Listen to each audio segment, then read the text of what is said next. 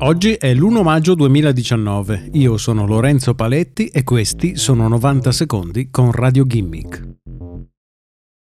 La Marina militare russa avrebbe ideato un nuovo metodo per spiare gli stati vicini utilizzando un tipo di drone subacqueo. Non si tratta di un avanzato dispositivo elettronico, ma di un cetaceo. Un gruppo di pescatori norvegesi ha infatti scoperto un beluga russo armato di una videocamera. L'animale è stato scoperto a causa del suo continuo avvicinamento con le navi di pescatori, che cercava di utilizzare per fare leva sulla videocamera in maniera da potersene liberare.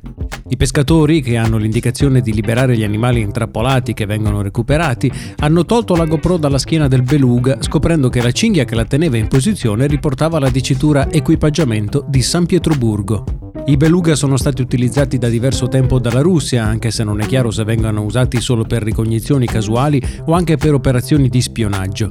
La stessa tecnica sarebbe stata utilizzata durante le scorse Olimpiadi invernali di Sochi.